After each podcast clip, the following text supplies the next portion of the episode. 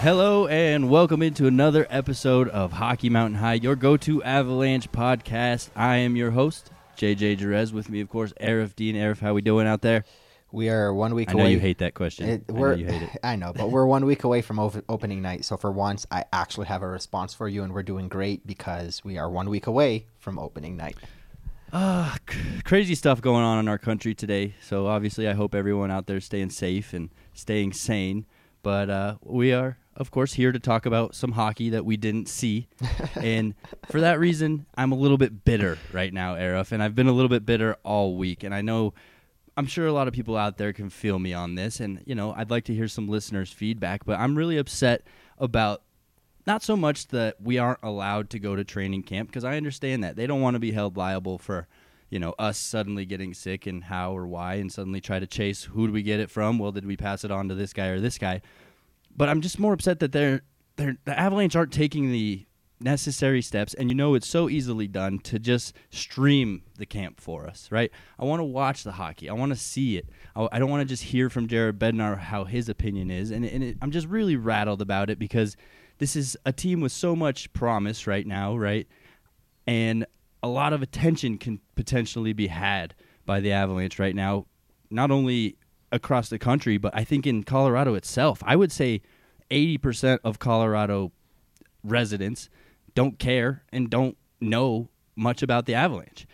So why are you wasting an opportunity to grow all, across all boards when it's something so easy, so cheap? You know this is an idea that has probably been pitched. Actually, I, I know this is an idea that has been pitched to the team even in years past. Hey, why don't we just stream training camp? But of course, they're not willing to jump through the hoops for, for the fans. And I think the fans are the ones that should be here insulted. Now, forgive my rant. I'd love to hear your two cents on it. No, I, I mean, I completely agree with you. And in my short time in Denver, and I hope this doesn't get me on any media blacklist or anything, but the Avalanche just don't do as good a job as other organizations do. And as much as it is an insult to the fans, I truly think the Avalanche organization just doesn't want media to be a part of this. And I don't say that from the sense of actually being there in person, because again, I understand it the exact same reasons as you. But for whatever reason, there's this weird divide here in Denver. From what I've seen with the Red Wings, from what I've seen in other organizations, there's a weird divide between the team and the media in Denver that I can't wrap my finger around. And this is coming from someone you, as you know, who's not by any means a veteran in this industry. But just to give you an example, so obviously coming from Detroit, I know a lot of Red Wings uh, media, and I'm, I'm very close with, with people that are close to that organization. And to just give you an example, this summer, when the Red Wings had press conferences with Steve Yzerman, when they had press conferences with their uh, with with Jeff Blashill, with Dylan Larkin, who's expected to be named the next captain, the Red Wings always streamed live on Twitter those press conferences that their media asked questions to Yzerman and they streamed it live on Twitter. Here is the media in our city talking to our general manager. When Joe Sakic and Gabe Landeskog were made available at the end of the season uh, and during the Phase 3 training camp, the Avalanche did not stream the media. What they did was they allowed us to talk to the coach, to talk to the GM, to talk to the captain, and then they threw it on the website. And then as soon as they hung up with our media, they went on Twitter, they started a live stream and said, Here is Kyle Keefe and Mark Moser, Avalanche employees, talking to Jared Bednar, talking to Joe Sakic, talking to Landeskog, ultimately asking 90% of the same questions that the media ask, but they don't stream the media one. They stream their state run media version of that, their employees' version of that. And that's the kind of weird divide. That just is a comparison between the Red Wings and the Avalanche. And I know people hate when I talk about the Red Wings so much, but I'm from Detroit. That's where I learned the ropes. That's where I got all my experience as a journalist is from journalists that are part of the Den- the Detroit media. And that to me is the biggest thing. And I understand it. It's it sucks for the fans. And if I was, you know, a fan living in Detroit, I would want to see them. I would want to see the Avalanche training camp, but there's just this weird divide here, and I can't wrap my finger around why it happens. And I'm really curious to see what goes on with this upcoming season because I feel like the Avalanche might take extra, let's call them precautions with air quotes, uh, as an excuse to drive media away from being able to cover things like, for example, this training camp. Right, absolutely. They've got an opportunity to kind of box everybody else out, right? And the thing is, they're not exactly seizing the opportunity. I, I I kind of called the Avalanche out the other day about how just non-informative they were being about their tweets on training camp day one. Right? We want to hear more info. We don't want to hear the stupid things they're tweeting about, like Ian Cole's beard and Martin Kaut Yeah. being focused. Give us some hockey info, not this you know playful fu- fan stuff. So I hate to be so critical of the team, especially when they do control the credentials. Right? And that's another thing you know, we're kind of scared to talk about it because they are in the power of our credentials, right? And they Yeah. have their own media, so they don't need us to be in that press box. They do it because, i i in all fairness to, to everybody else, but you know, there's the the I'm upset about it. But I kind of just do this more as a hobby. I can't imagine how the guys who do this as a living, Mike Chambers, Adrian Dater, people who are fighting for subscriptions out there, how they're supposed to continue to put out the most quality content when the, the team's not giving them anything. And it's just tough to see because it really feels like the team just doesn't care. You know, it, it, it stems back. We, we recently talked about the Pierre Lacroix mindset, right? Keeping Yeah. everything close to the vest. And it all it almost stems from that. And they kind of took it too far. There is an extent. There is an extent. Exactly. There is an extent to take keeping it close to the vest. And the way that look, freedom of the press is a very important thing. If people don't believe in journalists, I don't know what to tell you. I don't like when a journalist goes on Twitter and says I, I, I dislike how A, B, and C is being taken away, and then you know 70, 75 people on Twitter respond back to them saying, uh, uh, "Stop being a baby, stop crying about this. You're blah blah blah blah blah. You're just whining." It's like this is their living. This is how they make a means to an end. If if these journalists are not able to write stories that are more unique and have access more unique than the access that just the average guy on the street that likes the Avalanche is, then what's the purpose of paying them for a living? And this is something that I'm trying to get into full time. Everybody knows this. I am not full time in this right now, but it's somewhere I want to be. Well, what's going to offer me? Who is going to offer me a full time salary to do this full time if I'm getting the same access living here that I would living in my mom's basement in Denver, uh, in Detroit, like I was in 2018, 17, 19, et cetera, et cetera, et cetera. I'm not receiving anything special by being here. And I understand it's a pandemic. What I'm saying is, where are the Avalanche going to go with this and what kind of access are they going to allow their media? Granted, the PHWA, the Professional Hockey Writers Association, is on top of this and always making sure that no no media outlet is being left behind, and you know they're keeping an eye on the Denver market because we are one of seven teams right now that are not allowed in for training camp. Only seven of the 31 teams right now, their media cannot access training camp. One of them is Toronto, which is the biggest market, um, but we know what's going on in Ontario. So where are they going to go with this and where is the access going to go from here? I'm really curious to see it and I, i'm i'm extremely cautiously hopeful and optimistic that things will go back to normal but we will see. And the thing about the avalanche media and, and the way that they handle their social media accounts and the pictures they post and like you said the martin kaut is focused and the ian cole uh, shaved his beard or whatever it is the biggest issue that I've had with Avalanche media in general and the way that they cover the team here is it's almost a sign of disrespect to their te- to their fans. Because Avalanche fans, hockey fans are diehard fans. There's no such a thing as an average hockey fan. There's no such a thing like an every dude you run to on the street, every girl you can run to on the street who's just like an average you know, fair weather football or basketball fan will tell you, yeah, Clemson's a great team and Alabama's a great college team and and uh, and Zion Williamson a couple years ago was this big prodigy that was going to come out of college and all this and so on and so forth and they might know who the McCaffrey brothers are and things like that. There is no such a thing as the hockey version of that. The hockey version of that might exist somewhere in Canada, but it doesn't exist in the states hockey fans here are diehards. So when the Avalanche don't go out of their way to talk more about the actual game, the line combinations, not just the line combinations, but the the way that the game is playing, the tactics, Jared Bednar, what they're doing, what they're implementing, the penalty kill, the power play. This is why I like to talk about the more nerdy stuff because fans deserve it. Fans want to hear it. They don't want to be babied. And the Avalanche baby their fans far too much. And this is why I also like to talk about NHL related stuff, not just Avalanche related stuff because Avalanche fans are hockey fans. And as hockey fans, they like to hear about what we talked about last week was about Zdeno Chara leaving Boston. That's the version of Tom Brady leaving the Patriots. People want to hear about that. They don't want to be babied into a corner where let's talk about only Avalanche related things and let's dumb it down to a to a certain level. So I've I've had a general issue with this since I got here because it's not what I saw in Detroit. It's not the same coverage. It's not the same respect I saw in Detroit but at the same time i'm new to this i'm still learning maybe things will change maybe i have the wrong impression um, and i'm by no means bashing the organization but at the same time i feel like there is room for improvement if you if you get what i mean Absolutely. I mean, you look, uh, I guess, across their hall. I don't know where it's actually located, but at altitude, the TV network, right? If that's that's just another waving sign of middle fingers that that it's not about the fans, right? And it's tough to feel that way because the fans are a huge part of it, but you still have that select few that you know caters to the Avalanche Twitter and and still answers and you know acts like the clapping monkey with symbols in their hands and just does what exactly what the Avalanche media is looking for, but it, it, you just can't help but feel that with the players, it's about them and it's about the guys inside the locker room.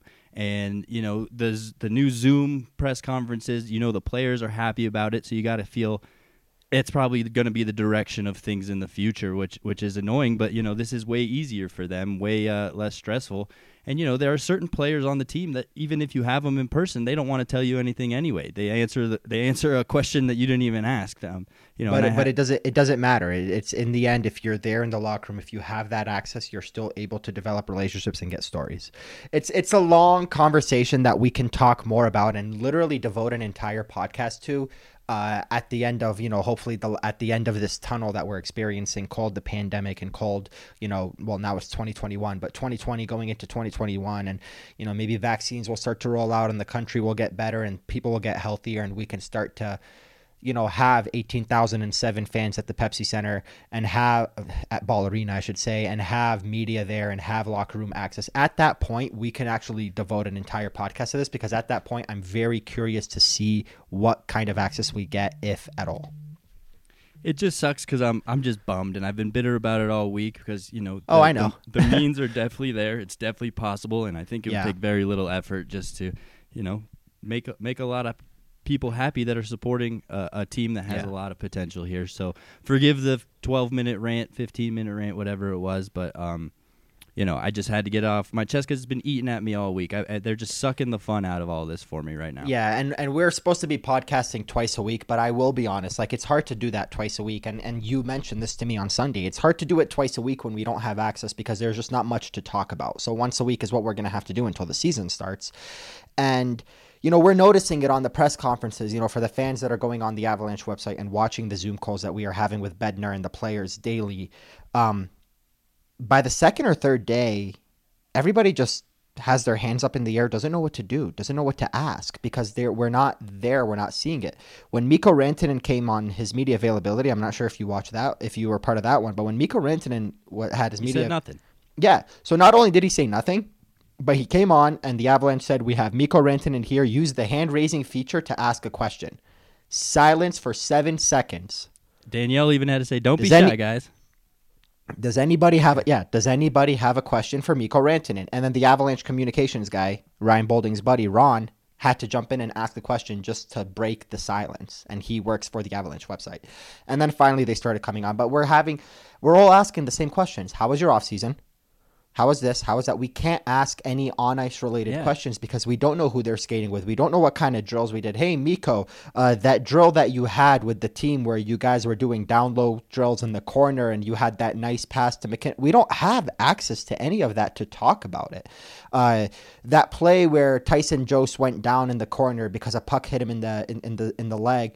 Um, you know what did you what, what did you see there? Did you talk to him afterward? Like we don't have access to any of that. And by the way, Tyson Jost did not get hit he's not down. This is just an example. Like we don't have access to things to talk about, so we're kind of twirling our thumbs and not really sure what to talk about. So we will see where it goes. Um, I just hope that the media availability is at least as good as it was in the playoffs, which was which was decent, uh, in the sense where you know we can watch these games at Ball Arena and then and then they ask us they they put players on Zoom and obviously they get to pick the players, which sucks, but we get to ask our questions and after watching the game, which we'll hopefully get to do live. So we'll see where it goes. It's going to be a weird season for everyone. I'm sure fans are sitting here going, "Give it a rest." You know, you guys are sort of ranting about something that's unnecessary, but at the same time, it's it's a very uncomfortable and weird place to be as a reporter and as a journalist and trying to write about these guys and these games uh, and and develop stories out of basically thin air. Well, and I think uh, even the listeners and the fans, like they got to be a little bit bothered by this because I'm sure they've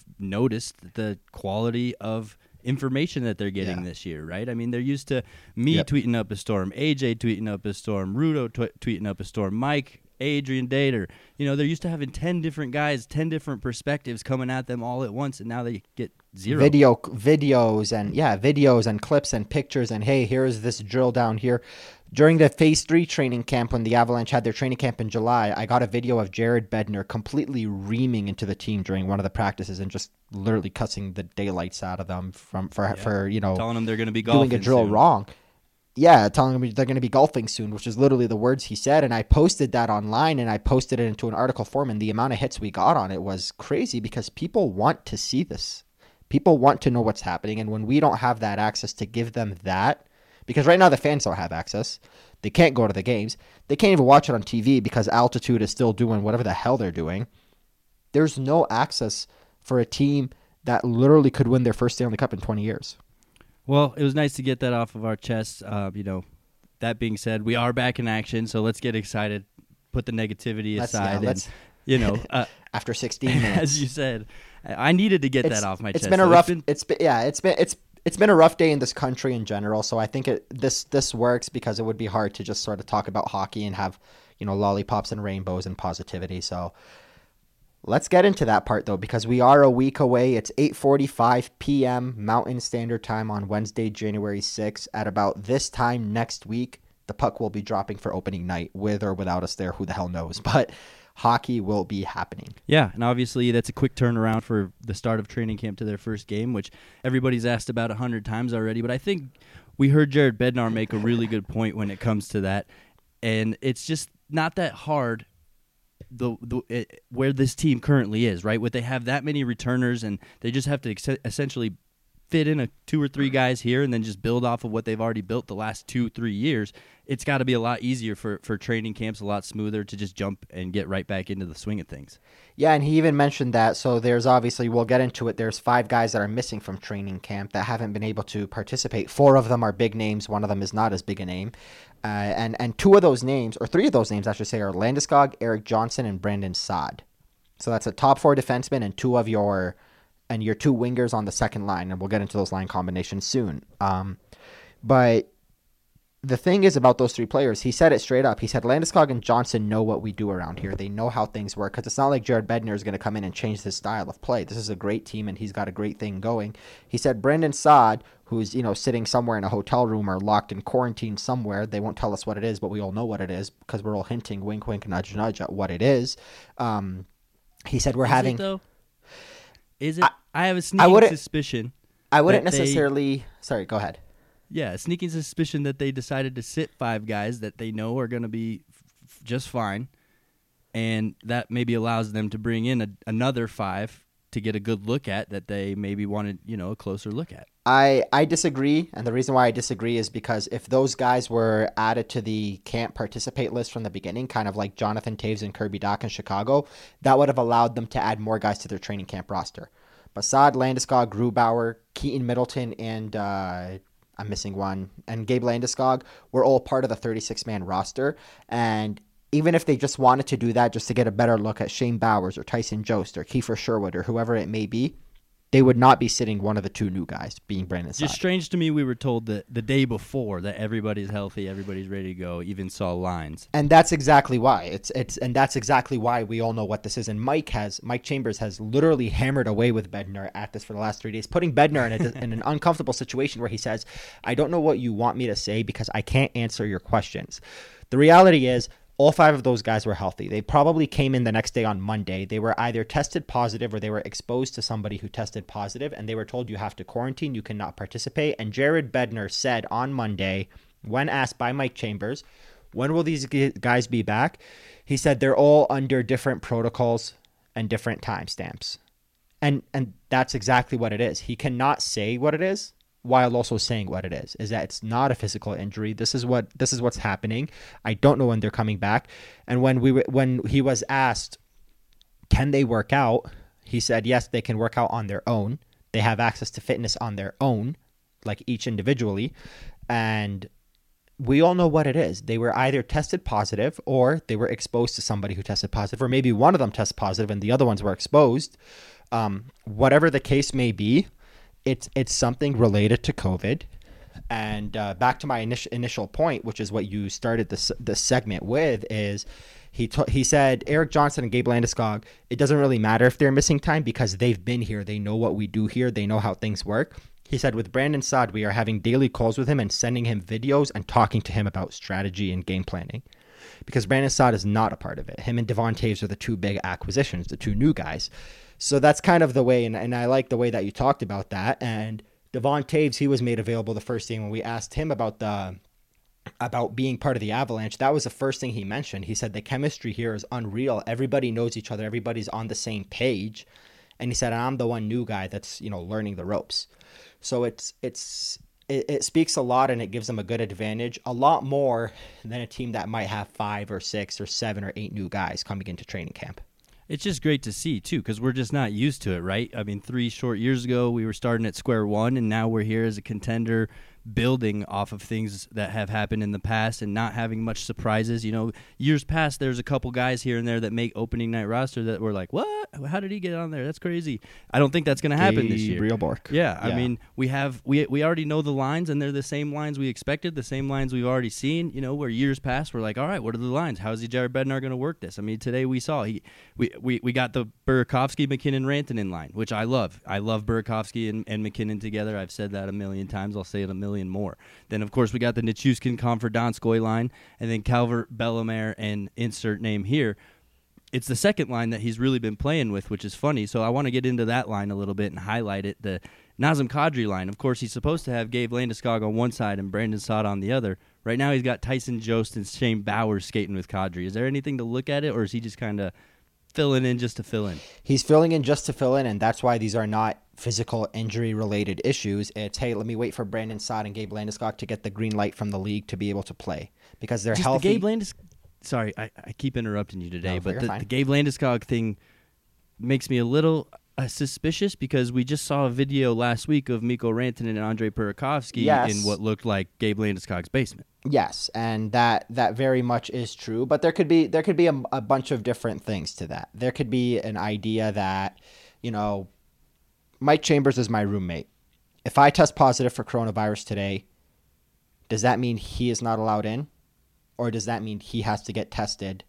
And if he tests negative, he's allowed in to training camp or to the Pepsi, to the ball arena all or whatever. Right, So we're just that's the thing. Yeah. Anyway. So it's all speculation. Or it could be a case where after hanging out with Burakovsky and Rantanen, Landeskog hung out with somebody who tested positive and now has to you know, maybe he went out with Brandon Saad and Saad tested positive. Who knows? Who the hell knows? But I do know that this is going to be a hell of a lot easier during the season because in the return to play for this regular season, they said during training camp it's going to go the same way that the playoffs went. But once the regular season begins, names of the players that test positive will be released.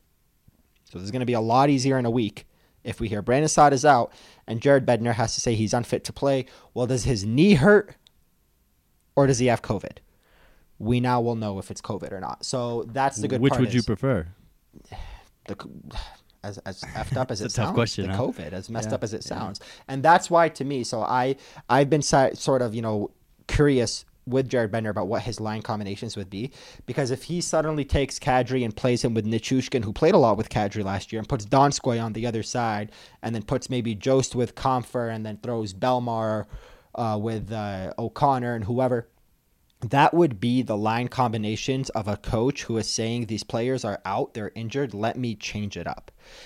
But all he's doing right now is saying, let's get MacKinnon, Rantanen, and Burakovsky playing together as they should be. Let's get Nichushkin, Donskoy, and Compher uh, playing together as they should be. Let's get uh, Bellemare, Calvert, and one of O'Connor or Jost or Kiefer Sherwood is apparently this new big name that they're they're testing out. Let's get them playing together as they should be. And well, Kadri we'll just throw a couple guys on his line as fill-ins until we get the green light that Saad and Landeskog can leave their hotel room and their quarantine and come join us. I keep saying hotel room like they're in a bubble. They're not in a bubble. But you get what It's I just- mean. The yeah. fact that he's not changing up the lines and he's just Mhm. inserting random names with Kadri is just saying placeholder, go play with Kadri until I get the green light that Lance Saad are allowed in. Right, and that's just more to my point. Is just how how much of a delight it is to be more comfortable now. Right, we have the lines Yeah. in place. We know who's going to play where, and it's just such a difference from the previous ten years. I mean, you'd get a rebuilding team that got nowhere, start over. Rebuilding team got nowhere, start over. It's just it's such a refreshing feeling. Something we haven't felt around here to just have some comfortability heading into training camp. But you know, it's a different season. It's got a lot different look to it. I think it's going to be a bit harder than we anticipate, but Yeah. we'll get into the season uh, and the schedule Yeah. a little bit later here. Right now, I, I, do want to say one thing Okay. before you before you turn a corner on this Uh-huh. podcast is I'm going to go back to nerdy numbers. That game 7 against San Jose a couple years ago with the offside call and and with that whole mumbo jumbo when the Avalanche lost. That was 84 games ago because there was only 69 regular season games and there was a 15 game playoff. That was 84 games ago even though it was almost 18 months ago. From then till now, we've said many, many times back then, and this is, what is it, May 2019 at the time? The Avalanche need a middle six. They have a great top line, they have a great fourth line, and no middle six. Well, if you look at the middle six now, you have JT Compher centering the third line, and that is a holdover. The entire second line, let's put Landeskog up on the first line. The entire second line of Saad, Burakovsky, and Kadri is new. And the two guys that Compher is playing with, Donskoy and Nichushkin, all new it's it's fascinating to me and it's mind-boggling how quick this team has turned around. And these aren't players that are signing one-year deals. These are players that are sticking around. You know, Saad's here for one year. Kadri's got a few more years on his contract. Burakovsky just signed an extension. Nichushkin just signed an extension. Compher's here for a while. Donskoy signed for four years when he signed. So it's just crazy how quick this team has changed, and and I love it. Yeah, you could definitely say that about the forwards, but transitioning my, me nicely to where I was going anyway. Beautiful. Anyway, is the defense. I mean that that transition happened way faster. I mean, I think you Yeah. know in the last two years, suddenly that defense has gotten a complete makeover. And so let's get into that a little bit. We got. Uh, I guess the rumor that Devon Toews and Cale Makar are going to be skating together officially. uh, We still can't confirm because we didn't see it with our own eyes. But how do you how do you think of that? I mean, I, we heard Bednar compare them, right? And he, he said that they both skate very similarly, especially when they're playing on the defensive end. They, their their speed and their skill in skating is what makes them tough to get around. Part of me says that's a bit of a red flag that you're going to have two guys that kind of play the same style. They both want to be a part of the offense, but they're just both so skilled. You have to play them together, and it's going to be a treat. I, I I know it. I just hope defensively it holds up. I think it'll hold up, and I think that might be a bit of an over. I don't want to call it an overreaction or just like an over. You know, you're worrying a little too much about something that we, quite frankly, haven't seen yet. I'm not going to pretend that we know what Devon Toews' game looks like, and we're gonna go back to the fact that Cale Makar is not Tyson Barrie. These are not. We're not sticking Tyson Barrie and uh, John Michael Liles on the same line and saying go. We're sticking guys that are complete defensemen. We're sticking a very good 300 foot player in Devon Toews with somebody who is this generation's Duncan Keith in Cale Makar or this generation's Scott Niedermayer in Cale Makar. So I don't think. Uh, I, I think you're worrying a little bit too much about that. And we've been talking about this all summer. When the Avalanche traded two picks for Toews and signed him for four years, it was with the impression that, hey, this is a guy, as much as Ryan Graves is awesome and he's been doing a good job, that wasn't somebody you expected to be a top line defenseman. And that's not somebody they probably still think of as a top line defenseman after the playoffs because when Makar went down, you could see just how much he was sort of dragging Graves along and, you know, making Graves look better than he is, which is fine because, you know, there's there's a certain thing there's a certain talent that comes with being able to play with the best players. This is why uh, Pascal Dupuis and and Chris Kunitz were able to play with Crosby but Kessel and Iginla and other guys like that were not able to do it. So for Graves to be able to play with Makar is a skill in himself. Devon Toews is not somebody that Makar has to drag around, is not somebody that Makar has to sort of carry on his back. And it just comes off as a perfect pairing. And uh, I think it's going to go great. I think these are two players. And let's not pretend that Cale Makar is a, is a little weak defenseman. Cale Makar is a he's growing by the day. He's he's got some strength in him. He's threw some hits around in the playoffs. And I don't remember if you were in the locker room much last year, but he's a pretty thick kid and he's only getting bigger and he's gaining more weight by the year. He's putting on more muscle. I'm not saying by any means that he's going to go out there and be Chris Pronger, but I'm saying again, guys like Duncan Keith and guys like Scott Niedermayer don't get pushed around in this league. Guys like Nicklas Lidstrom, they don't get pushed around in this league. That's the way you have to look at Cale Makar. He's a smart player. He's able to avoid contact and avoid those hard hits. And at the same time, he's got a little bit of skill and fire to him, a little bit of strength and fire to him, I should say, to be able to hold his own. And that's not including Devon Toews, who we don't even know just how physical of a player Devon Toews is or can be. And we're going to learn that real quick. Uh, you know, I've made this point. You probably anticipate me making this point today, but it's no question that the defensive group got softer. They're not just simply not as big, and I know you just refuted that point a second ago, but they're just you know whether he's get growing and getting stronger it doesn't make him strong. It doesn't make him as strong as some of the biggest guys that plant themselves in front of the net in the NHL and I agree with you. They're they're very well, deep with skill. They got so much skill. I'm just a little bit nervous especially come playoff time for the physical side of the game. And and and and I understand that, but I would take a Devon Toews all day over a Nikita Zadorov, no matter how big and, and crazy that guy can be. Uh, his his weaknesses far outweigh his strengths. Literally. That's something I was gonna save for later, but we saw that video of him doing a one-on-one battle drill with Patrick Kane, and, and, and I don't know if it was the burgundy colored glasses before, but Nikita Zadorov just looked so bad. He almost, I mean, sure he was probably tired. It was the end of a battle drill, so everything was a little bit slower. But well, he, that's he just, the player he, looked is. awful. He looks, that's that's terrible. the player he is, and they're going to play him a lot with Adam Boqvist, who's their big version, who's their big prospect, their version of you know I'm not going to say Cale Makar level, but their big defensive prospect, first round draft pick, and you know, this brings me back to the Avalanche for so many years of just being a terrible team where they bring in a prospect or someone that's going to be this big deal and they're stuck playing with Greg Zanon. And it's like, well, what the hell am I, how am I supposed to learn playing with this guy? Now you have a Ryan Graves who comes in as a rookie and congratulations, you get to play with the boy wonder. Like it's, it's a far different feel for the Avalanche this year. And it's, and, and, I'll take Devon Toews all day over Nikita Zadorov. And, you know, I, I know that I know how you feel about that strength, and I think that's going to make you feel a little bit more worried about where I think this defense is going to go by the end of the season because I do have a bit of a hot take on where the defense is going to go by the end of the year, moving on into next year. Right, and that's kind of what was going to be my next point. Is you you know you throw Bowen Byram in the mix, Connor Timmins, Sam Girard, Cale Makar, Devon Toews. These are small guys.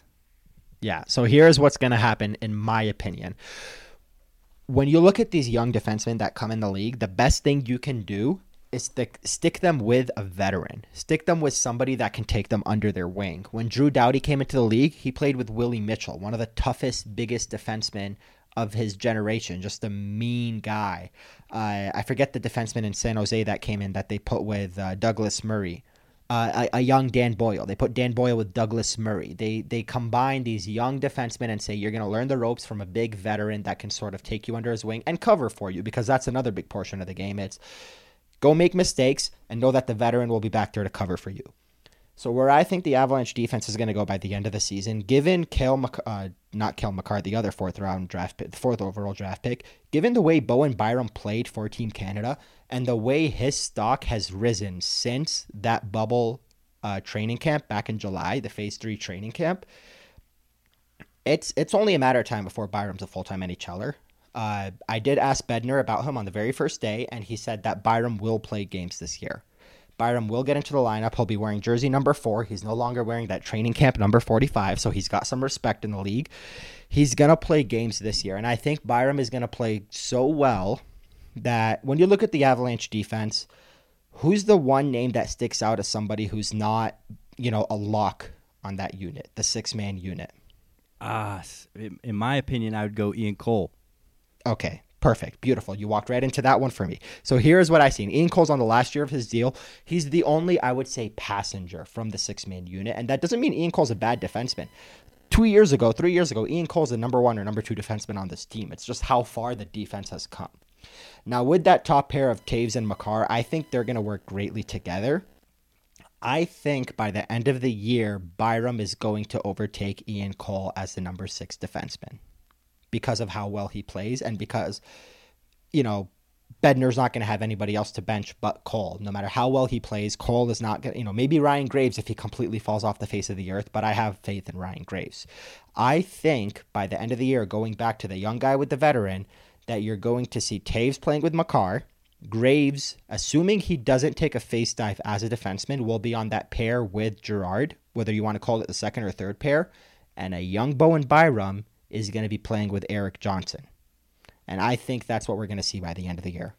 Yeah, I don't, think you're crazy. What we saw from uh, Bowen Byram in the World Juniors, he forced their hand. I think you know what he's he looked to me like the pro playing amongst boys during that World Junior Championship. So, and, and you know, we heard Ian Cole even said he had to shave the beard because it makes him more aerodynamic. I think he's feeling the heat. He knows he's got to get faster. He's got to get yeah. quicker with it. So, um, yeah, that wouldn't surprise me at all. Bowen Byram looks like he deserves it. He looks like he's ready, and he looks like he doesn't belong in juniors anymore. Obviously, so he's ready to make that next step, and we'll see how he handles it because, of course when you look like a, a, a, big fish in a small pond of, of juniors, I think you're gonna have a, a, a little bit of a tr- hard harder time, Jesus, uh, in the NHL in adapting and everything like that. So we'll see how he goes. But I, I, of yeah. course, they have to use the taxi squad. You'd be stupid not to to use a plethora of players this season with the intense schedule that they're about to play. So we're gonna see Bo Byram, and I think he's gonna probably pass with flying colors.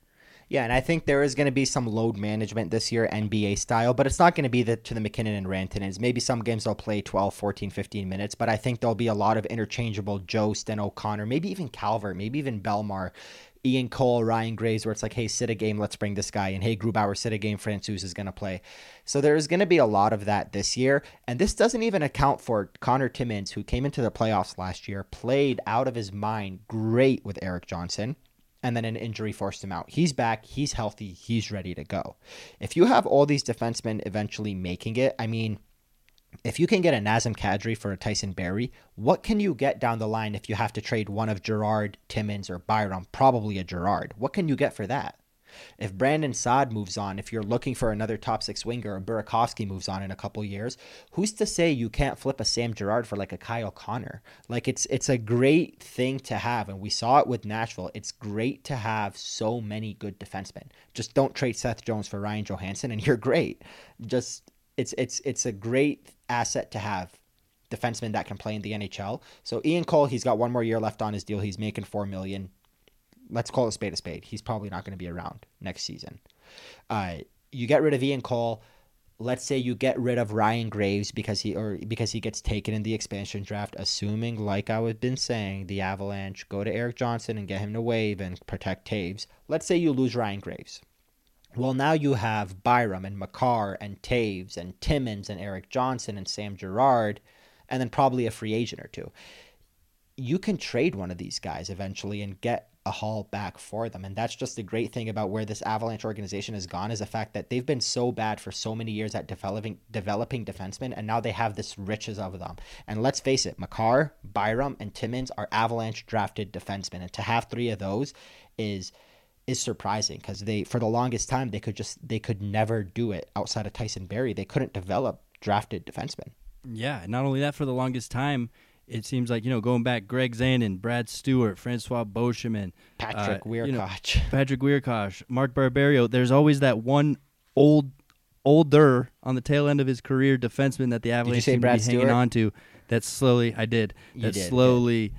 drops himself down the depth chart and eventually finds himself out of the team. So I don't, I don't, I don't see that going any differently for Ian Cole. But I think this year you know, moving forward, that's not going to be happening anymore. They're not going to have that guy that's just hanging around, you know, at, uh, hanging on by a thread to his NHL career. So yeah, and, and, that's oh, yeah, that's the cool thing. Really quickly before we before we turn the page, we saw really quickly how the Avalanche forward group has turned into a point where there is no more passengers. There is no more guys like Gabriel Bourque or guys like Cody McLeod or AJ Greer, or someone like that who yeah, so we have these 10 or 11 great forwards, and our number 12 on the depth chart is you, so you're in the lineup. There isn't that anymore. The Avalanche have 12 great people in the lineup, and that includes Tyson Jost as one of the 12. But you have Logan O'Connor sniffing behind him, trying to take that spot away from him. I just sniffed into my microphone.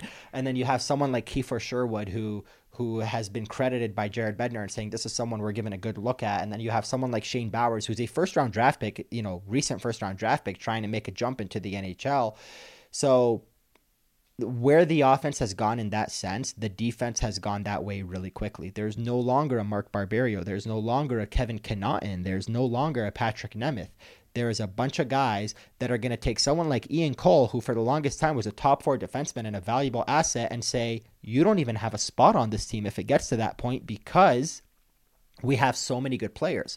And it goes to someone like Ryan Graves and says, hey, we know you came out of nowhere and had a great season and earned a three year contract but if you F around, you're out of the lineup. And that's just the great thing about this team is they have all this depth on offense and on defense that is going to continuously push players because if you fall behind, you're not playing.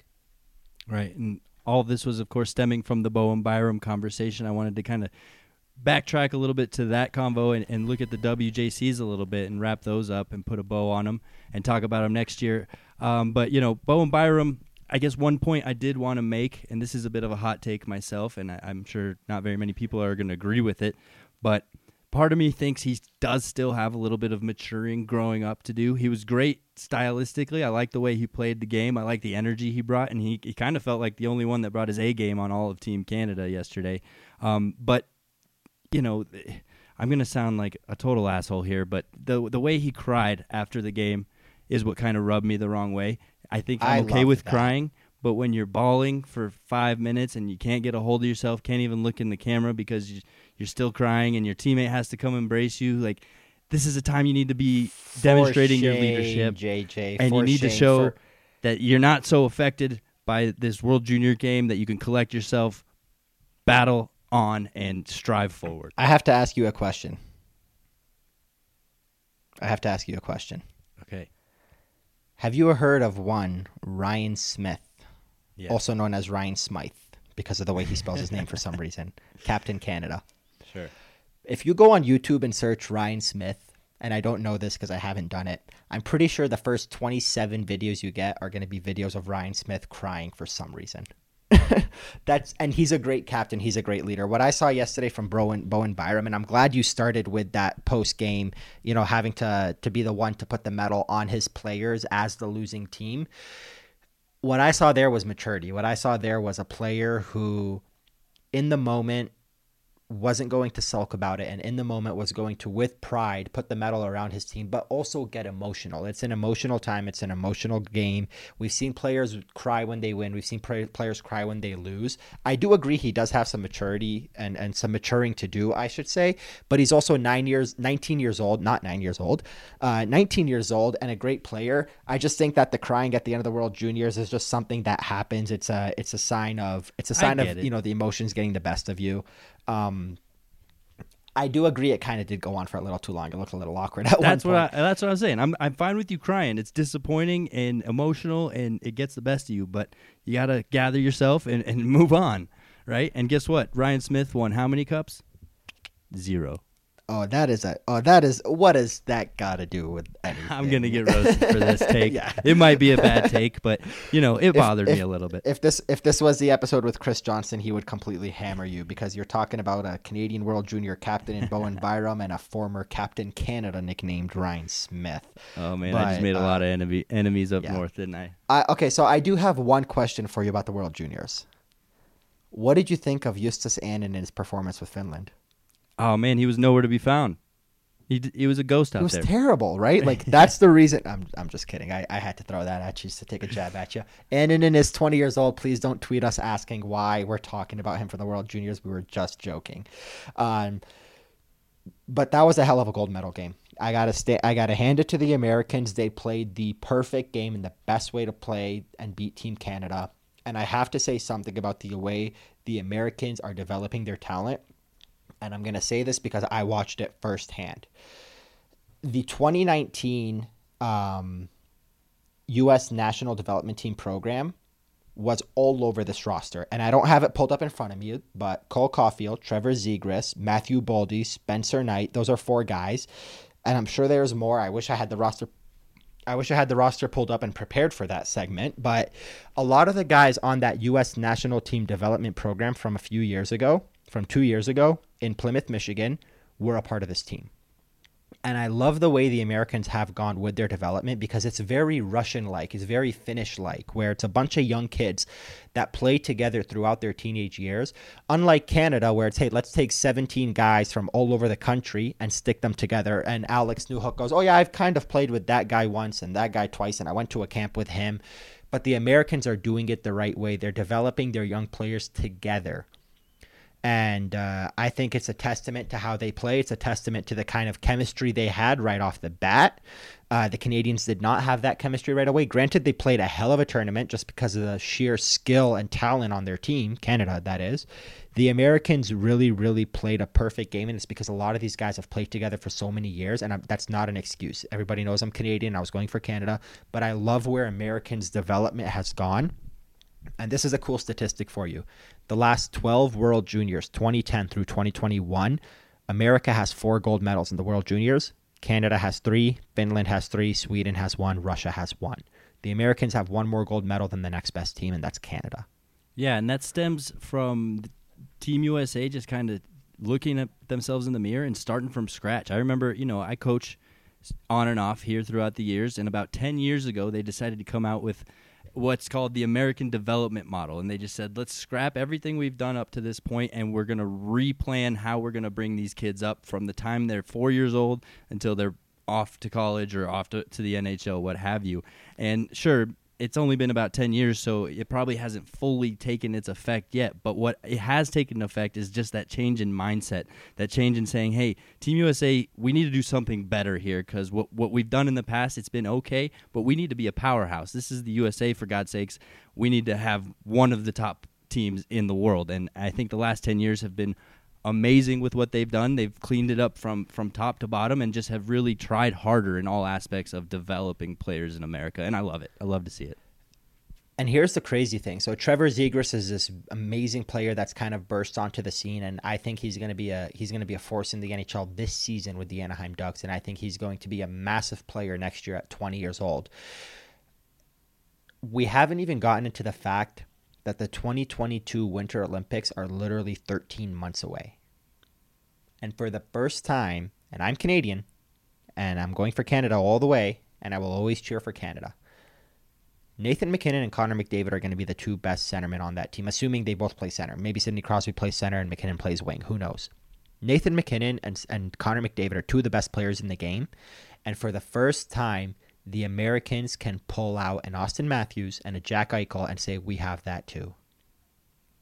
They never had that in the past. If you go back to the 2010 Olympics, when Canada had like all these skilled guys on their fourth line, first of all, the 2010 Olympics, which feels like yesterday, Jamie Langenbrunner was part of that team. And that dude is a 1990s player. He was part of that team. The top two centers for the Americans were Ryan Kesler and Paul Stastny. Those were the two guys that they had going up against Sidney Crosby in 20 in 2010. And in 2014, the Americans still had the Ryan Callahans of the world on their roster. Now it's gotten to the point where Patrick Kane is still going to be a force next year. You have an Austin Matthews, you have a Jack Eichel, you have the Tkachuk brothers. You suddenly have, and Trevor Zegras, you suddenly have a ton of talent. And if Canada has to trot out Carey Price and fingers crossed Carter uh, Carter Hart, not Carter Hutton, Carter Hart is ready to go as a Canadian goaltender because I don't believe in Jordan Binnington. We talked about that last week. Well, the Americans have John Gibson, who's probably one of the better, most underrated goalies in the league, just stuck on a bad team. So finally, the Americans have a team that can, you know, outmuscle and, and, and sort of go up against Canada roster player by roster player. McDavid and MacKinnon, sure. We have Eichel and Matthews. Bring it on. I love Zegras. I mean, I feel Z- so dirty. I feel so dirty. I just, I mean, every year USA has a guy like that, right? Like Troy Terry, uh, you know, Zegras. I, I, I just loved that. It felt like he had more support around him. He he's flashy. He loves the camera. That was sweet to see. But having the skill like uh, Turcotte, Brink, uh, Turcotte. you know, Turcotte. Turcotte's another one that was on that USN TDP program. Yeah, I mean they're they're just it's just great to watch a lot of skill and not so much the hard grindy let's play USA hockey. Right now it's about talent and they're they're hanging with the Canadians and they're not just not just oh wow Canada's so good so skilled we got to play a grindy get it low and forecheck hard kind of style game. They can play the same style game and beat them now. Yeah, and that's the awesome thing about it. And no disrespect to Troy Terry, but Trevor Zegras is a notch level, maybe maybe a few notches above Troy Terry. Uh, Troy Terry's a Denver kid, and that's why we all love him, a DU kid. But Trevor Zegras to me has Patrick Kane potential, and it's it's crazy that he fell so far in that draft where there was just so much talent available. But I, like I said, I'm really excited to see a lot of these rookies. I'm excited to see Byram in the NHL. I'm excited to see Trevor Zegras. That Jake Sanderson, uh, Jeff Sanderson's kid, the Ottawa draft pick, is looking like a hell of a defenseman. The defenseman that he was taken right above, and a lot of people debated who is better, Jamie Drysdale. He was playing on that top unit with Bowen Byram, and he looks awesome. And one Drew Helleson was the number one line defenseman it was a top line defenseman on the Americans playing alongside Jeff, uh, not Jeff, but Jake Sanderson. Drew Helleson, the Avalanche draft pick from 2019. Congratulations to him, gold medal. And there's another defenseman that we don't talk about, and that doesn't include, switch back to the Canadian side, Justin Barron was on that team and did have a pretty damn good tournament playing alongside Kaiden Guhle. So a lot of guys coming into the NHL, a lot of great young prospects four of them for the Avalanche in that game yesterday, and that doesn't even include, once again, Alex Newhook, who likely could be the Avalanche's version of a trade deadline acquisition when the college season ends in April and the Avalanche are still in their regular season. Yeah, he definitely, I, I would say, was somewhat of a disappointment. Not entirely. I think he showed spurts of brightness, but overall, you know, especially when going back to what started this conversation, when you compare how Bowen Byram looked comparatively to everybody else versus how yeah. Alex Newhook looked. It still looks like Newhook's got a way to go um, before he really makes a dent in, in an NHL organization. Yeah, uh, and the Avalanche don't need him right now, and that's the great part. They can slowly develop him. If he's ready to go next season, as in October, literally in nine months from now, holy crap. Like, literally, that's the craziest thing to me. In nine months from today, October 6, 2020, we could be talking about opening night of that season but we're talking about like it's just this this entire year is going to be such a blur. Like the Avalanche could win a cup, raise a banner, have their summer, all that, and be well into next season in like the next nine months. But if if if Alex Newhook is ready by then, great. If not, then hey, Brandon Saad, come on over. Let's bring you in for another year, another two years. Let's bring in another UFA for a year until he's ready. Yeah, along with the blur of the season is going to go an unprecedented Lake Tahoe outdoor game, right? Let's get into that a little yes. bit since that was announced since our last podcast.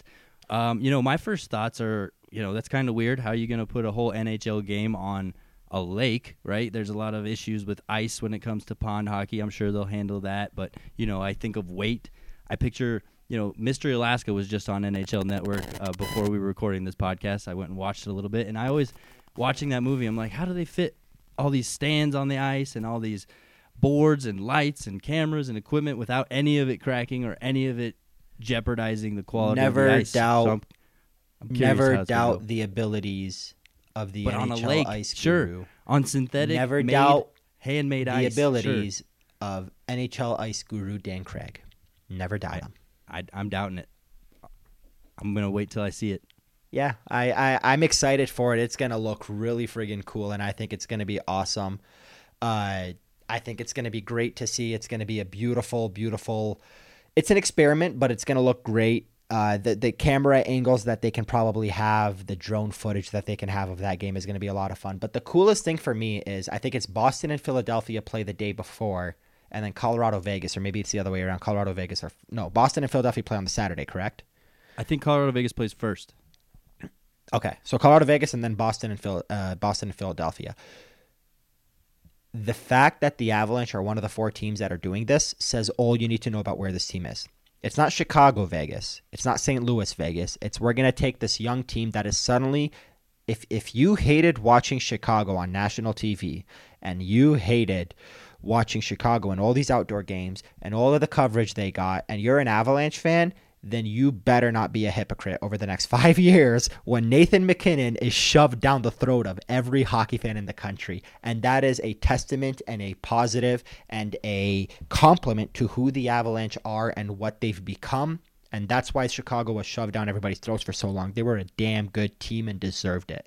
So I am excited to see this. I am excited the Avalanche are part of this. And it's going to be really cool to watch. And like you said, it's a bit of an experiment. So if you're going to experiment with some season points too, points that actually matter, why not do it with some of the top four teams that you know at the end of the season it's not going to affect their year one way or another? You know, where a, a, bubble team, you'd hate to put them out on an experimental game Yeah. and they lose the points and suddenly they're out of the playoffs by two points. So Exactly, Um, and it's it's Colorado versus Vegas, so it's the two teams that are actually going to be battling for positioning. Uh, it's it's not Colorado versus Minnesota, where Colorado might blow a game to Minnesota and then be like, "Well, we could have beat Vegas." Well, no, you're playing Vegas in this game. Sticking with the bitter mentality and my little bit of a pessimistic attitude tonight, I think the schedule ahead is going to be a lot tougher than we're anticipating. I mean, we, we know the teams and we're like, oh, yeah, Avs can beat that team. But what we're failing to calculate and factor in is just how different games look when um, they're on back to backs, right? How often do we see a team go in and rout a team on the first night of back to back, and then the second game's a completely different story? And there's so many back to backs; Yeah. they're all back to backs this year. That I think that's going to throw a really crazy and interesting twist. We even heard Jared Bednar say this year's going to be a lot different on the coaches more so than the players having to adjust. Yeah. Because you have to game plan for that next game. If you're going to play LA and you're going to beat them the first time, well, when you come back the second time, they're going to make some adjustments, and they have a pretty good coach in Todd McLellan who's who's going to make those adjustments. Uh, the reason why I'm not going to be as pessimistic about this, JJ, is because this is the same schedule for the entire league. So if the Avalanche are beating LA on the first night and struggling on the second night, but the Vegas Golden Knights are beating LA on the first night and on the second night, that to me doesn't say, well, the Avalanche schedule sucks. That to me, Ve- that to me says Vegas is doing something better. Whether it's the coaching from Pete DeBoer doing better than Jared Bednar, and you know those two guys went at each other in 2019 in that playoff series. Whether it's Vegas's skill is overpowering Colorado's skill, it's something that everybody's going to have to deal with. So if you're the Avalanche, you need to be the team that sticks out. I agree. And then, uh, of course, we got into a little bit last week the importance uh, that was with Chris Johnson of uh, the matchups with both Vegas and St. Louis. Those are really going to be the biggest tests for the Avalanche this year, right? And I know you wanted to dive into those a little bit deeper. Yeah, so mainly I wanted to dive into the Vegas Golden Knights. So the St. Louis Blues, I will start with them just to give a little kicker. You know, we we since we last recorded, they they announced the Mike Hoffman news, or maybe that was before. I forget at this point. Days are sort of mixed together nowadays. Uh, in 2020, last year, the, the St. Louis Blues signed Mike Hoffman to that PTO. Wink, wink, nudge, nudge. He's getting a contract. He is going to be a part of that team. He's going to be there to replace Vladi Tarasenko because Tarasenko's starting the season injured and might be out for quite a while. Uh, they lost uh, Pietrangelo. They replaced him with Krug. You know, they have a pretty decent team. We talked about it a lot with CJ. Their backup goalie is Ville Husso. We'll see how he turns out because if Binnington doesn't play well, St. Louis is in trouble. We're done with them. Now let's go to Vegas. I mentioned last week when we had CJ on that by acquiring Pietrangelo, you know, and CJ talked about this as well. By acquiring Pietrangelo, Vegas had to trade Schmidt and Paul Stastny. And they didn't get anything back for them. They traded them for fourth rounders and third rounders and just, you know, salary cap dumps, strictly cap dumps. And to cap dump a Nate Schmidt is crazy to me. We're talking, you know, I just mentioned Sam Girard might get you a Kyle Connor, for example, type of player. And they had to cap dump Nate Schmidt. Was it worth it to get Pietrangelo? Who the hell knows? We talked about that last week. The main point that I have from the Vegas Golden Knights roster and what we've seen from them at training camp and their line combinations is I mentioned last week to CJ that by trading Paul Stastny, you've put yourself in a situation where you do not have a second line center and you have a young player in Cody Glass who has a lot of promise but is unproven. And I compared it to if the Avalanche had no Nazem Kadri and had said, "Hey, Alex Newhook, go be the second line center on a contending team." How would you, you know, how would Alex Newhook handle that? How would you feel about that? Probably based off the comments you just made on Alex Newhook, not very comfortable. And if Alex Newhook doesn't work, uh, you have to go to your third line center, JT Compher, and say, hey, buddy, you're playing in the top six now. And if you're a cup contending team, no disrespect to my Michigan man, JT Compher, you do not want him on your second line. That is the situation the Vegas Golden Knights are in because they have Cody Glass, and Cody Glass hasn't even started training camp on the second line. He's on the third line with Andre Roy and Alex Tuch, or maybe it's Wah. I honestly don't know. On their second line, playing between Pacioretty and Mark Stone, is Chandler Stephenson. And that is about the JT Compher level player for their team without Paul Stastny. Yes, Stastny is older, but he's a proven commodity and a proven second line center with Pacioretty and Stone. Now suddenly they've put themselves in a situation where in order to get a second line center, they have to go back to, like CJ said last week, talking about trading a Max Pacioretty, and you know if somebody picks up his seven million, and how much of that do you have to retain, and then you got to turn around and go trade for another centerman. So I just don't see Vegas as a, a, complete a team as the Avalanche. And I understand they have Leonard and Fleury, and the Avalanche have Grubauer and Francouz. And I understand that they have Pietrangelo and they have Shea Theodore. But that second line center hole is a big question mark to me. And to have Chandler Stephenson and Cody Glass, assuming there's no trades or you don't pull something out of the air, watch them go trade for friggin' Dubois tomorrow. But assuming that they don't have a new second line center, how do you match that up against the Kadri line? Yeah, I mean that was a really long way of, of just saying they're overrated, right? And I mean this team kind of feels like basically yeah, this team kind of feels like they've been overrated in the past, but they somehow still squeak their way in, and and they're still the pest. And I've never thought they're that talented, they're that skilled, they're that good, but they they figure out ways to do it. And perhaps some nights it's on the back of goaltending, some nights it's on the back of some good Let's goal scoring. It. But yeah, they Let's don't seem like it. a complete team to the, me either. The only reason why Vegas made it to the third round last year is because St. Louis had a terrible bubble experience and was ousted by the Vancouver Canucks, who had no business making it to the second round. Because if the Vegas Golden Knights had not, uh, sorry, if the Vancouver Canucks had not beat the Blues, Vegas would have had to play Dallas. And Colorado would have had to play. St. Even Louis. that went to seven, didn't it? Yeah, and that went to seven, and that's because Thatcher Demko completely Thatcher Demko destroyed yeah. Vegas's offensive confidence. Where when they went into the series against Dallas, they couldn't score on Anton friggin' Khudobin.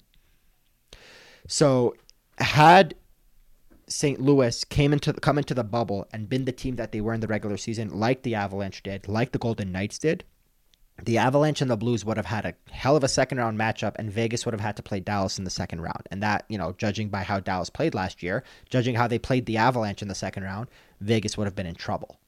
And that's with the fact that they had the whole Fleury situation going on. And I still, you know, and, and I know CJ said he doesn't agree with it, and he said Brian Burke agrees with it, his colleague at Sportsnet, but I still can't wrap my head around the fact that Vegas had this team of misfits the first year got rid of James Neal, got rid of David Perron, got rid of all these guys.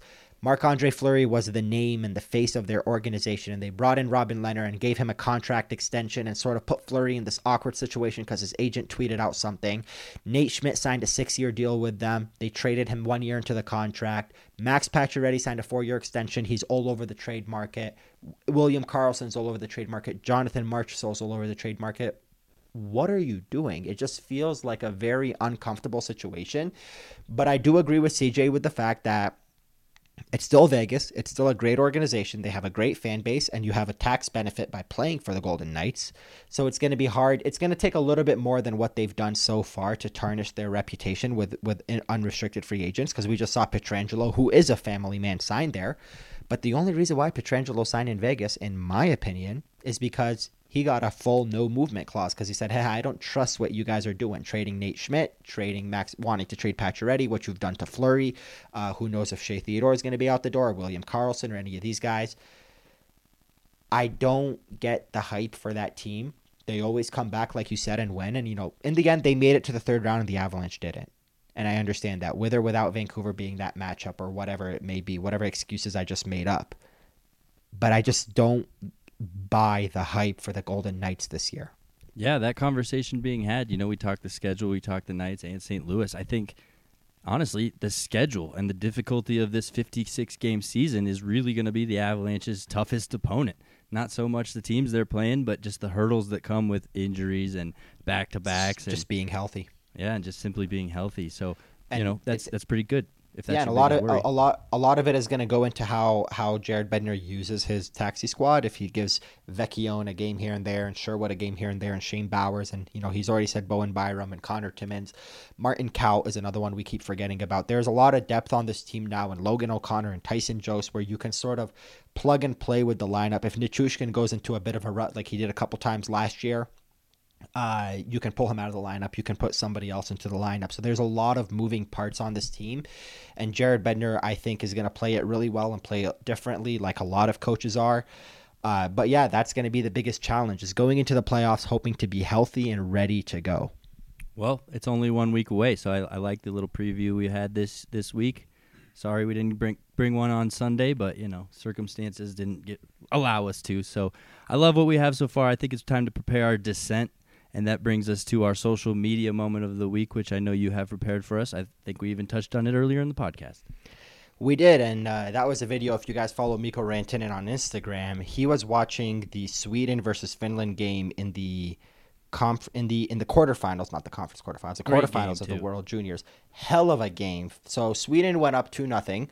Uh, the second goal was scored by six foot eight Elmer Soderblom, draft pick of the Detroit Red Wings, a late draft pick of the Red Wings. Uh, six foot eight, two hundred and forty pound, massive winger. Just looks awkward out there. Looks like Zdeno Chara without, you know, with his eyes closed and and his skates one size too small.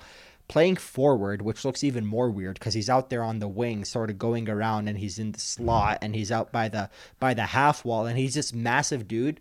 But anyway, look him up, Elmer Soderblom. He scored a between the legs goal, and it was the 2nd mm-hmm. time he had done it in a week. It was a beautiful goal. That gave Sweden a two to nothing lead.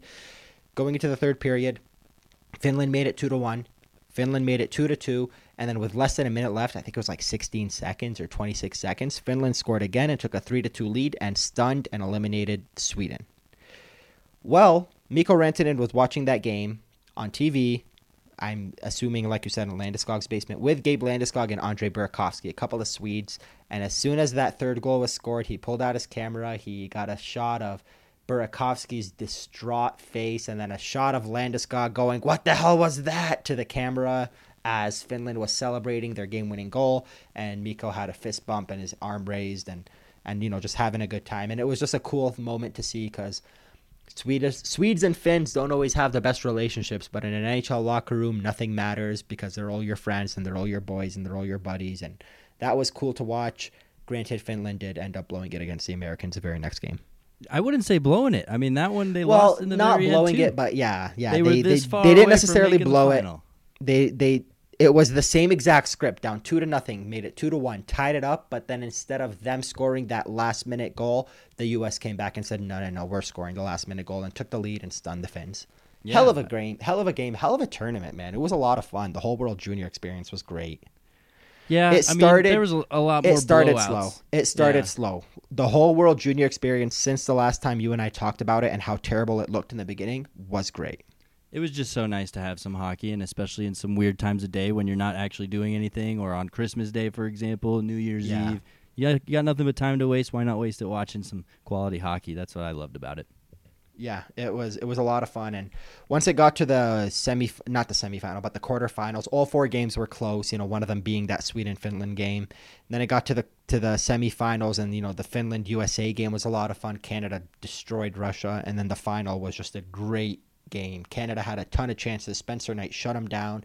The USA scored. The US scored a couple of great goals and just out muscled, out skilled, and outsmarted the Canadians. Yeah, Russia sure was a disappointment throughout, though. I Yeah. wish they were a little better this this Yeah, they, this time around. they they do they do that often. It's it's a weird weird program they have out there. And that brings us to our three stars of the week. Mile High Sports three stars brought to you by us, and that is transfers us nicely. Star number three goes to Bowen Byram. Obviously, like I said, I just think he really shone brightly throughout the uh, World Juniors, and I, I love the style of game. I love what he uh, brought to the table, and I can't wait to see him blossom and grow, and maybe even be trade bait one day. I liked that point that you made. I always No, forget, no, you know, y- these players aren't all gonna stay Yeah. there's there's maybe there's a, a a chance of moving them down the road, but you're right. It's probably But it's nice- Girard if anybody. Yeah, it's nice to say, hey, Bowen Byram or Sam Girard are not going to stay because we have too many of you and we need to trade one of you for a great forward rather than say, hey, Stefan Elliott, you ended up failing as a prospect and we're going to trade you for Brandon Gormley. Yep, that's a good There's, good there's, comparison a, there. there's a trip down memory lane. That brings us to star number two. We gotta give it to Chris Johnston, right, for joining us last week on the pod, giving us a whole hour of his day, uh, just for a couple little nobodies like us. Was very nice of him, and uh, it was awesome to get to talk to him. And he he said a lot of great things. I hope he liked us as much as we liked him. Yeah, he he was really awesome. He was really great. He had nice things to say afterward when I spoke with him, and you know I keep in touch with him every time I I need advice or have some questions about the media, journalism, this industry in general, and he's always happy to help and always you know happy to to give a to give time to a young journalist like me and to a young journalist like you, and you know stick taps to him. Loved it. Uh, If you don't follow him, like I said, not that he needs my testimonials, but go ahead and search him at Reporter Chris. He's a lot of fun. And that's to star number one. You got to guess? I'm going to let you guess. Give me a second on this one. Star number You're not going to one. get it. Team Still- USA. No, I was gonna. I cheated. I cheated. It's not a person. hate It's a whole team. Sorry. Yeah, But yeah, yeah. they Go obviously Canada, deserve go. it, right? Yeah, enjoy your World Juniors. We'll take in the gold medal of the Olympics where Hey, it matters. Don't get me wrong. I was very conflicted early on in the tournament. I put seventy-five dollars that Canada was going to win it. I got it at a plus one eighty-five, so I was pumped. I thought that was a sure thing. So I was secretly rooting for Canada. Um, it was. It wasn't until about five minutes after the game that I was like, "All right, I'm actually happy USA won here I had to because I had money da- on the line there." I had to deal with my damn roommate with Mike Chambers, who before the game goes, you know, the World Juniors is not like the Olympics to me. You know, I don't really have a favorite. I'm American and I'm rooting for the Americans, but I also love to see Canadians do well and Newhook and Byram and Barron do well. But to me, this is more of not an America versus Canada. This is a college hockey versus World Junior game and blah, blah, blah. It doesn't matter to me who wins and loses. And then the Americans win. He starts sticking it to me, puts the volume on full blast. It's 11 o'clock at night. I'm listening to the national anthem, and these players getting their medals, trying to go to sleep. I'm like, dude. He's like, ah, and he's rubbing it in, and I'm just like, all right. So everything you said was just hocus pocus bullshit. Yeah, I loved the uh, lack of editing on the on the broadcast. So that's what we wanted from the Stanley Cup, and they didn't give it to us. The boys were cussing, weren't Yep. they? Yep. There's a, there's a little bit of that going on, and as usual, they were in the locker room uh, celebrating with water bottles because no one was going to allow them to have alcohol. Right, absolutely not. Not on camera anyway. Um, but yeah, that brings us to the end. I think that was a good pod. Thanks for hanging out with us. Uh, anything you want to throw out there before we hang them up for the night?